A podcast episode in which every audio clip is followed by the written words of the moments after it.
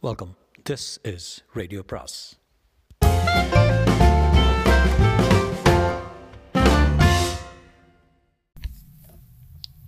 சுஜாதாவின் வசந்த் வசந்த் பாகம் மூன்று. வசந்த் கணேஷை முறைத்தார் என்ன பாஸ் பலியாடு மாதிரி என்ன அனுப்புறீங்க? இதில் உனக்கு தான்டா சாமர்த்தியம் அதிகம். ஏன் சார் இந்த கட்டுரை ரொம்ப அவசியமாக ராஜேந்திரன் கிணறுன்னு இன்னொன்று எழுதிருங்களேன். இல்லைப்பா ஆறு மாதம் ஆராய்ச்சி பண்ணி அதை ஆறு பக்கத்தில் சாரா பிழிஞ்சு எழுதியிருக்கேன். ராஜராஜன் கிணறு கல்வெட்டில் எத்தனை விஷயம் இருக்குது தெரியுமா? புதுக்கப்புறம்னா என்னன்னு தெரியுமா? புதுசு குப்புறப்படுத்துக்கிறது. இல்லை. Cassette cassette for sorry cassette for ரிப்பேர்னு செந்தமிழ் தொடர். அது அந்த கல்வெட்டில் எழுதியிருக்கு. ஏன் சார் நடுராத்திரியில் புது தத்துவமெல்லாம்? எனக்கு கதை வசனம் புரிஞ்சிடுச்சு. உங்களுக்கு அந்த கட்டுரை வேணும். அது நான் அதனால் உங்களை அது நாளைக்கே உங்களை வந்து அடையும். அப்படி அதுக்கு முன்னாடி சில கேள்விகள். உங்களை கூட்டிகிட்டு போனாங்களே அதை சரியாக சுத்தமாக என்ன இடம்னு வர்ணிக்க முடியுமா? ஒரு பண்ணை மாதிரி இருந்தது என்றார் பேராசிரியர். பண்ணை மாதிரின்னா என்ன பண்ண? கோழியா இல்லை பண்ணையார் பண்ணையார் பண்ணையா? இல்லைப்பா தனியாக ஒரு நிலத்தின் நடுவில் ஒரு வீடுன்னு வச்சுக்குவேன் வச்சுக்கிறேன் தாங்க. அப்புறம் வேறு ஏதாவது உருப்படி அடையாளம்? பல்லாவர பல்லாவரத்தில் எங்கே? மார்க்கெட் சந்தடியெல்லாம் தாண்டின பிற்பாடு கொஞ்சம் தூரம் பெருவழியில் போனோம். பெருவழியா? ட்ர ட்ரங்க் ரோடு. ஆதாரம் கல்வெட்டு. அந்த வாசனை அடித்தது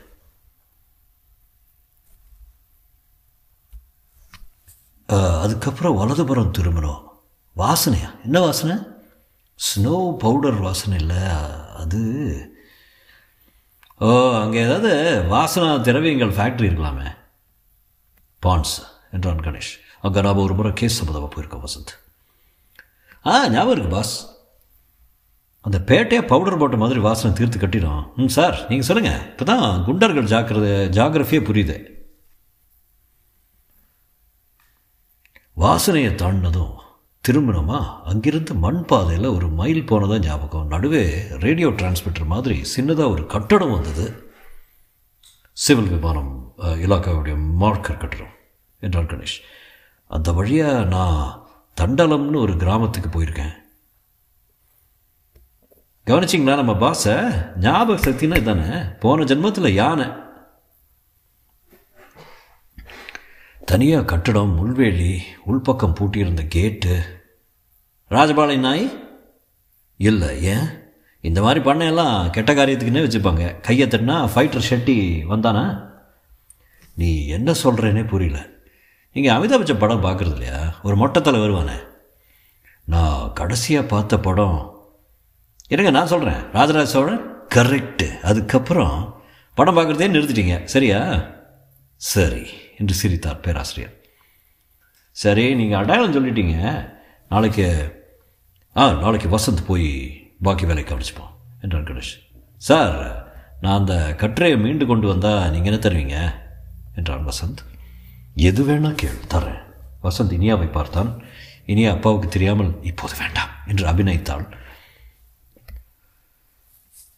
நீங்கள் உன்னை உன்னை உங்கள் மாணாக்கனா ஏற்றுக்கிட்டு உங்கள் வீட்டில் வந்து சரித்திர பாடம் கற்றுக்க அனுமதிப்பீங்களா சார்? முடியாது. ஏன்? சரித்திர பாடமெல்லாம் வேணும்னா யூனிவர்சிட்டிக்கு வரணும். வாச்சரா உங்கள் வீட்டுக்கு வந்து கற்றுக்க முடியாது அதுவும் சின்ன வேலை இல்லையா? தோட்டத்துக்கு தண்ணி ஊற்றுறனே இஸ்திரி போடுறேனே. அதுக்கெல்லாம் வேலைக்காரர் இருக்கான் எதுக்கு சொல்கிறேன்னா உங்கள் மாதிரி சரித்திர பேராசிரியர்கிட்ட ஏதாவது ஒரு சேவை செய்கிற யோக்கியத்தை எனக்கு கொடுங்க சார் என்றார். பார்க்கலாம். நீ முதல்ல கட்டுரையை கொண்டு வா. சரி அப்போ நான் வரட்டுமா? லேட் ஆயிடுச்சு. வா பொண்ணு போகலாம் bye Ganesh bye Vasanth sleep well என்று இனிய ஒரு புன்னகையை பறித்து கொண்டு புறப்பட்டான். ஸ்லீப் வெல்லாவது ம் மயக்கத்தை தந்தவளே ஒரு மருந்து சொல்லி போனால் என்ன? என்றான் வசந்த். சரியான ஐஸ் ஃபேக்டரிடா நீ. என்ன செய்யறது பாஸ் பேராசிரியர் பேரா ஆசிரியர் இருக்காரு? ஆசிரியராக இருக்காரு கிட்ட வர வரவிட மாட்டேங்கிறாரு போல இருக்க. ஒரு எஸ்கிமோ கிட்ட ரெஃப்ரிஜிரேட்டர் வித்துடலாம் போல இருக்க. கணேஷ் மறுபடி கோர்ட் கேஸில் ஆழ்ந்து விட்டார். வசந்த் கடிகாரத்தை திருகி அலாரம் வைத்தான் காலையில் எழுந்து ஓடணும் பல்லாவரத்துக்கு என்றான். காரை எடுத்துக்கிட்டு போயிடாத. பஸ்ஸில் போடா. இல்லை ட்ரெயினில் போ. மறுதினம் காலை வசந்த் சுமார் ஏழரை மணிக்கு புறப்பட்டு பல்லாவரம் வரை மின்சார ரயிலில் சென்று அங்கிருந்து நடந்து நடந்து இன்னும் கொஞ்சம் நடந்து ஃபேக்ட்ரி வாசனை கடந்து மண் ரோட்டில் சென்றான். சொல்லி வைத்தார் போல அந்த டிரான்ஸ்மிட்டர் கட்டிடம் வந்தது. அங்கிருந்து சற்று தூரத்திலே பேராசிரியர் குறிப்பிட்ட அடையாளங்களில் அந்த கட்டடம் தெரிந்தது. வேலி தடுத்து பூட்டியிருந்தது. வெற்று நிலம் பின்னணியில் தென்னந்தோப்பு நிழலில் ஒரு அமைதியான ஓடு வைந்த வீடு புறத்திண்ணையில் குண்டான தூண்கள் மரக்கதவு மாடி ஆள் நடமாட்டம் இல்லை வசந்த் வேலியோர கதவுகளை சப்தித்தான். ஹலோ யார் உள்ள? கதவு தரங்க என்றான். பதில் இல்லை. மேலே ஒரு ஏர்பஸ் அலறிக்கொண்டிருந்தது. அதன் நிழல் சடுதியில் நீற்றிவிட்டு தீற்றிவிட்டு மறைந்தது. வசந்த் யோசித்தான். வேலி கம்பி மேல் கால் வைத்தான். ஒரு எவ்வு உட்புறம் வந்து விட்டான். நடந்தான். அந்த வீட்டு வாசலை அடைந்தான். கதவை மேலே தட்டினான். சந்தடி இல்லை. தூரத்தில் ரன்வேயில் இறங்கிவிட்ட விமானத்தின் இழைப்பாறல் சப்தம் கேட்டது. வசந்த் கதவை தள்ளி பார்த்தால் திறந்து கொண்டது. உள்ளே பாதி இருட்டாக இருந்தது. பழைய காலத்து ஃபர்னிச்சர்களுடன் ஒரு சோஃபா கம்பெட் இருந்தது. வாரப்பத்திரிகைகள் அடுக்கி இருந்தன டெலிஃபோன் ரிங்கிக் கொண்டிருந்தது. வசந்த் இதை எடுத்து ஹலோ யாரு? ராமலிங்கம்மா ம். அவங்கெல்லாம் கிளம்பிட்டாங்களா? ம். வேன் அனுப்பிடுவா? ம். கிழவனை என்ன செஞ்சீங்க? ம். என்னையா ம் கிழவனை என்ன செஞ்சீங்க? வசந்த் வசந்த் படக்கென்று வைத்து விட்டான். அங்கிருந்து நடந்தான். டெலிஃபோன் மறுபடியும் அடிக்க துவங்கியது கவனிக்காமல் சுற்றுமுற்றும் சோதிக்க ஆரம்பித்தான். வீட்டில் யாரும் இல்லை என்று அவன் புலனறிவுக்கு தெரிந்தது. மாடிப்படி தெரிந்தது. அ- அங்கே போக விரும்பினான். அதே சமயம் இந்தியன் பீனல் கோடின் பதினேழாம் அத்தியாயம் செக்ஷன் ஃபோர் ஃபோர்ட்டி நைன்லேருந்து ஃபோர் ஃபிஃப்டி டூ வரை ஞாபகம் வந்தது. House trespass in order to commit an offence இப்போது மாட்டிக்கொண்டால் நேராக காவல் நிலையம் டெலிஃபோன் வைந்தது அலமாரியில் பழைய வெள்ளிக்கோப்பைகள் இருந்தன. சந்தன யானை மரக்கட்டையை நகர்த்த அருகே தந்த நங்கை கொக்கு பிரில்லிங்க் பாட்டில் ஏகப்பட்ட மருந்து பாட்டில்கள் கீழ்த்தட்டில் சென்று மாதத்து தினசரி நாளிதழ்கள் மலையாள பத்திரிகைகள். அந்த குப்பையில் ராஜராஜன் கிணற்றை எங்கே தேடுவது? மெல்ல புரட்டி பார்த்தான் எதிர் அலமாரியை திறந்து பார்த்து வாயிற்புறம் கார் கதவு சாத்தப்படும் சப்தம் கேட்டது கேட் திறக்கப்படும் சப்தம் தொடர்ந்தது. அதன் பின் செருப்பு கால்களின் சரக் சரக் வசந்த் மறைய இடம் தேடி அகப்படாமல் உடனே மாடிக்கு சென்றான். மரக்கதவு எண்ணெய் எங்கே என்று திறந்தது. இருவர் பேச்சு குரல் கேட்டது. மாடியில் அதிகம் புழக்கம் இருந்ததாக தெரியவில்லை. ஓட்டுக்கு மத்தியில் பதிந்திருந்த கண்ணாடி ஓடு ஒரு வெடிச்ச அருவி அமைந்திருந்தது. அங்குமிங்கும் சாமான்கள் சிதறியிருந்தன. மண்வெட்டிக்கு பக்கத்தில் நடைவண்டிக்கு பக்கத்தில் பழைய ரேடியோவுக்கு பக்கத்தில் அண்டா வசந்த் கவனமாக இடை நடந்தான். வெளியே மொட்டை மாடிக்கு செல்லும் கதவில் பூட்டு தொங்கியது. அதை லேசாக ஆட்டி பார்த்தான். அரை மணிக்குள் திறக்க முடியாது என்று தோன்றியது. ஜன்னல்கள் மூடியிருந்தன. பைத்தியக்காரத்தனத்தின் சிகரம். எல்லாமே தப்பு. வேலி தாண்டியது மரக்கதவை திறந்தது டெலிஃபோனை எடுத்து பதிலளித்தது பார்த்தது மாடி ஏறியது. இப்போது வசந்தின் ஒரே நம்பிக்கை அவர்கள் மாடிக்கு வரமாட்டார்கள் போய்விடுவார்கள் என்பதை. சட்! என்ன தமிழ்! வரமாட்டாமல்! நெஞ்சம் பயத்தில் உளறுகிறது கீழே பேச்சுக்குரல் கேட்டது. கிளம்பியிருப்பாங்க ராமலிங்கா. அந்த குரலுக்கு நிறைய சக்தி இருந்தது. முப்பத்தி சொச்சம் வயசு வெற்று குண்டன். குரலை வசந்த் அனுமானித்தான். இல்லையா வேன் வரலையா. பெரிய வண்டியில் போயிருப்பாங்க. இல்லடா டெலிஃபோன் வரும் காத்திருக்க சொன்னாங்க. டெலிஃபோன்? இப்போது மறுபடி டெலிஃபோன் வந்தால் வசந்துக்கு சின்ன சின்ன சின்னதாக பதினைந்து ஊசிகள் வயிற்றுக்குள் விளையாடின. டெலிஃபோன் உரைத்தது ஹலோ?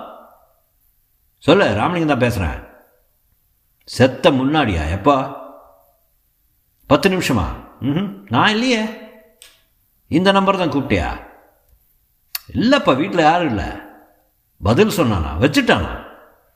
வசந்த் மறைவதற்கு ஏதாவது அழுக்கு கூடை ஆகப்படுமா என்று சுற்றிலும் பார்த்தான். என்ன ராமலிங்கா? கொஞ்ச நேரம் முன்னாடியே பெரியவர் இங்கே டெலிஃபோன் செஞ்சானா? யாரோ ஃபோனை எடுத்து பேசினாங்களாம். என்னது? இங்கே யார் வர முடியும்? கேட் பூட்டியிருந்ததா? இருந்ததே மறக்கிறது திறந்துருந்ததே? யாரா இருக்கு? ராங் நம்பரா இல்லைங்கிறான். நீ எதுக்கு ஒரு காரியம் பண்ண? வீட்டை ஒரு முறை சோதனை போட்டுரு. எவனாவது உள்ளே வந்திருக்கானான்னு பார்த்துரு இந்த அத்வானத்துக்கு எவன் வருவான்யா சொல்ல முடியாது பாரு. நல்லா எல்லா ரூம்லையும் தேடிட வசந்த் டேய் மாடி வேண்டாண்டா மாடி வேண்டாண்டாண்டுமா என்று மனசில் பிரார்த்தித்தான். சற்று நேரம் மௌனம். டெலிஃபோன் டயல் சுற்றப்படும் கிறு கிறு பெரியசாமியா ராமலிங்கம் பேசுகிறேன் வேன் அனுப்பிச்சிட்டியா சொல்லவே இல்லையே. பத்து மணிக்குள்ளே புறப்பட்டு வந்துடுறேன். சிங்காரத்தையும் கூப்பிட்டு வச்சுக்க. ராமலிங்கம் பெரியசாமி சிங்காரம் என்ன பேசுகிறார்கள்? எதை பற்றி பேசுகிறார்கள்? டீசலை நிறையவே போட்டுக்கிட்டு வந்துடு ஏஆர்வி பங்க்கில் போட்டுக்கா. நான் ஐம்பது மைல் போகணும். பா பாரு அவன் தேடிட்டுருக்கான். இருக்கான் வந்துடு டெலிஃபோன் வைக்கப்பட்டு. என்னடா? முழுக்க பார்த்துனேன் ராமலிங்கம் ஆள் ஒருத்தரும் இல்லை ராங் நம்பராக தான் இருக்கும். எதுக்கு மாடியில் ஒரு முறை பார்த்துரு என்றான் நாசமாக போகிற ராமலிங்கம்.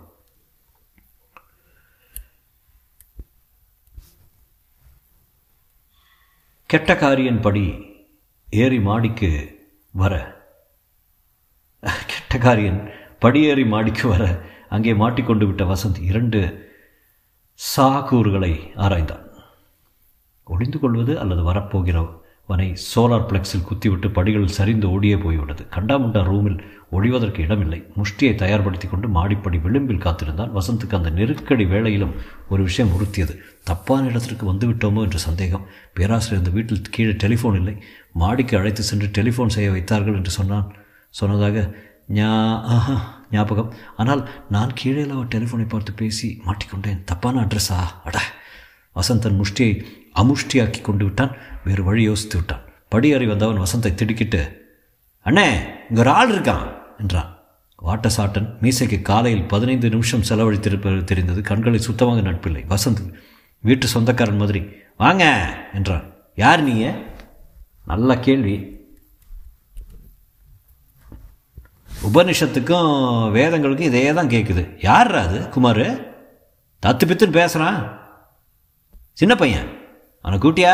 அவன் வசந்தின் கையை பற்றி அழுத்தி மடக்க நானே சொந்த சக்த் சக்தியில் வர்றேனே. எதுக்காக கையை மடக்கிறீங்க? சொன்னால் வரமாட்டேனா? என்றான். கீழே நான்கு பேர்கள் நின்று கொண்டிருந்தார்கள். ராமலிங்கம் இவன்தான் போலும் என்று வசந்த் நினைத்த ஆசாமி யார் நீ? என்றான். என் பேர் ரங்காச்சாரி. தமிழ்நாடு சுற்றறிக்கைப்படி ஜாதி பகுதியை விட்டு ரங்கா வீட்டில் கூப்பிடுறா கூப்பிட்டுருக்காங்க எதுக்காக உள்ள வந்தேன் கதவு திறந்திருந்தது வந்தேன். நீங்கள் நெஞ்சத்தை கிள்ளாதே பார்த்தீங்களா? சுஹாசினி இப்படித்தான் படிச்சு படிச்சுன்னு பதில் சொல்லி ஆ எதுக்கு கேட்குறீங்க திறந்த வீட்டில் எல்லாம் தொலைவியடா? இந்த பாருங்க உங்கள் பேர் தெரியல. வர்ற வாசலில் வர ஷக்கல் மாதிரி இருக்க. என் பேர் என்னவா என்னவா இருந்தால் எனக்கு? என்ன உங்களுக்கு என்ன? உன் பேர் என்ன இருந்தானடா எனக்கு ஒன்றுமில்ல தான் இருந்தும் உங்களை கூப்பிட்றப்போ மிஸ்டர் வைதேயம்னு. டேய் உதடா இவனை. தேவையே இல்லை. நான் இங்கே வந்தது தப்பான விலாசத்தில். உலகத்தை உலக தமிழ் மாநாட்டில் முகவரின்னு சொல்லுவாங்களே. தப்பு அட்ரஸா? எப்போ வந்த? எனக்கு தெரிஞ்ச ஒரு சரித்திர பேராசிரியர் ஒரு வீட்டை அடையாளம் சொல்லி உன்னை எடுத்துக்கிட்டு வர சொன்னார். நான் அதை தேடிக்கிட்டு தப்பான வீட்டில் நுழைஞ்சிட்டேன். எந்த பேராசிரியர்? எந்த கட்டுற அதெல்லாம் இப்போதுக்கு கண்ணா? நான் போயிடுறேன். எங்கே போகிறேன் அவர் சொன்ன வீட்டை தேடிட்டு அந்த வீடு இதுதான். இருக்க முடியாது. அடையாளம் ஒத்து போல அங்கே மாடியில் டெலிஃபோன் இருந்தது கீழே கிடையாதுன்னாரு. இங்கே வைசி வர்சா? இந்த வீடு தான் மாடியில் எக்ஸ்டென்ஷன் தனி அறையில் இருக்குது. இதை கொண்டு போய் அங்கே மாட்டிக்கிடுவோம். அப்போ ரொம்ப சௌகரியமாக போச்சு. அந்த கட்டுரையை கொஞ்சம் கொடுத்துட்டு கொடுத்துடுங்க நான் போயிடுறேன். எந்த கட்டுரை? ராஜராஜன் கிணறு.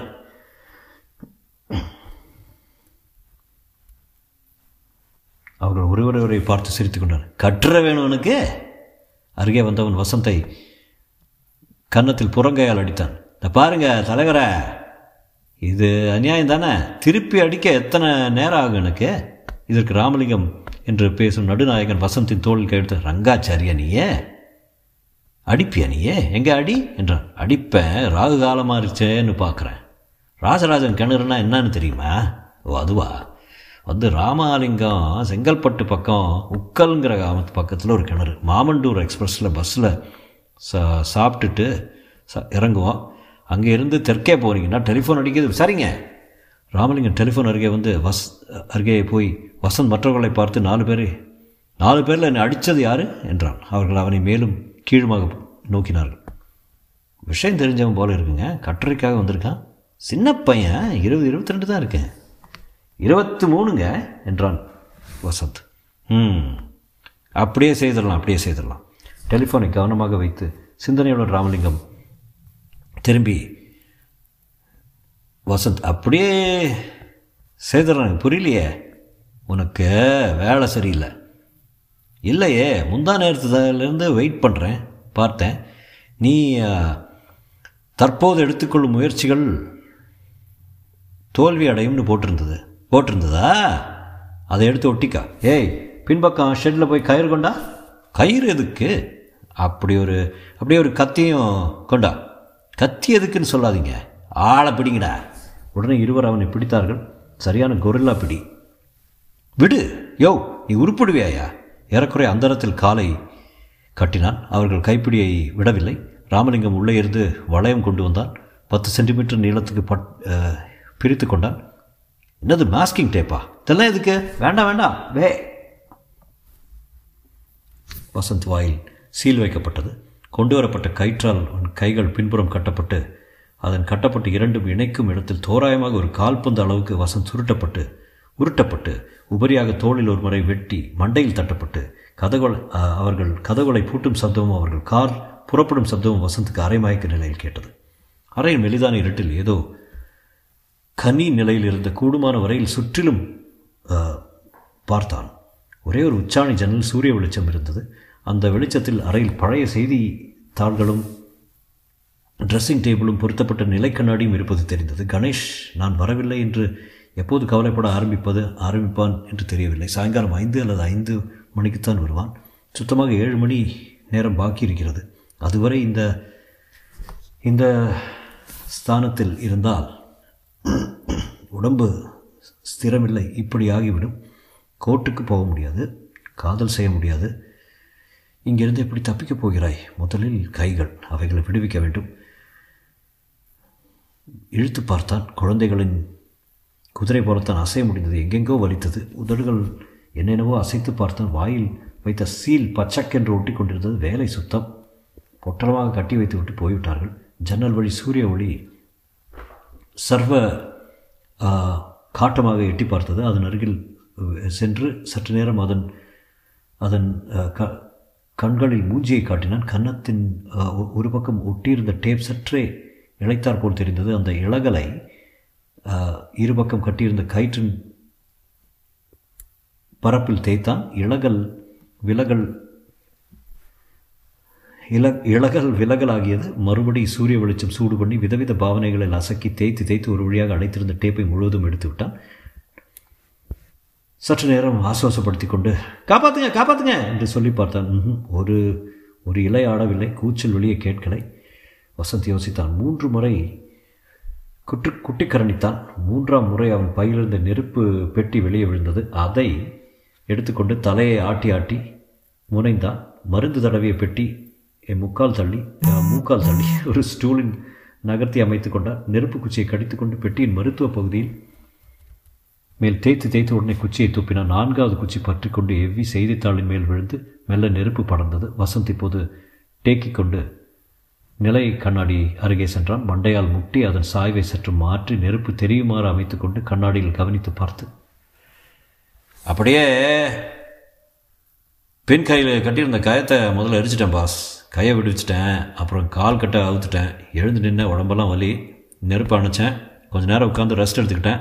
அப்புறம் கதவை ராமலிங்கம் மண்டே நினச்சி டமால் டமால் நாலு சாத்தி பழந்துக்குச்சு அதுக்கப்புறம் சொல்லலாம் கணேஷன் முகத்தை பார்த்தேன் சாரி வசந்த் கன்னத்தில் சிறப்பு கையில் காயம். இதை பர்னால் போட்டுக்கோ. விஷயம் இவ்வளோ தீவிரம்னு தெரிஞ்சிருந்தா நானும் கூட வந்திருப்பேன். நீங்கள் கூட வந்திருந்தீங்கன்னா கதையை மாறி இருக்கும் தனியாக போய் மாட்டிக்கிட்டேன். பாஸ் வேண்டாம் விட்டுடலாம் பேராசிரியர் கட்டுரை கிடைக்கலன்னு சொல்லிடலாம். வசந்த் இந்த விஷயம் எனக்கு என்னவோ இன்ட்ரெஸ்டிங்காக இருக்குது. ஒன்று அந்த அந்த மாதிரி ட்ரீட் பண்ணுறதுக்கு அவங்களுக்கு ஏதாவது பாடம் தர வேண்டாமா? கொஞ்சம் விசாரித்து பார்க்கலாம். இன்னும் தயாரா? வசந்த் மலர்ந்து நீங்கள் சொன்னால் தயார் பாஸ் அந்த தே சாரி பாஸ் விலை மகள் மக் மகன் மகன்களுக்கு புத்தி வர வேண்டாம்? ரெண்டாள் என்ன பிடிச்சிருக்கான் பாஸ் ஒரு வஸ்தாது தர்மாடி அடிக்கிறான் என்றான். வசந்த் இன்றைக்கி என்ன கிழமை? திங்கள். நாளைக்கு கேஸ் எதுவும் கிடையாது நமக்கு. கணேஷ் சிரித்து அடுத்த கேள்வி எதிர்பார்க்கறதில்ல எக்ஸ்பர்ட் நீ சரி. முதல்ல ராத்திரி ப்ரொஃபஸரை போய் பாரு. அந்த கிணற்று பற்றி கி கிணறு பற்றி மேல் விவரம் தெரிஞ்சுக்க. அந்த கட்டுரையில் என்ன தான் எழுதியிருக்காரு? அது என்ன ஆராய்ச்சி? எல்லாத்தையும் தெரிஞ்சுக்கோ என்றார். சரி பாஸ் டன் அதுக்கப்புறம் நாளைக்கு நாம் ராஜராஜன் கிணத்துக்கு போகிறோம் தொடரும்.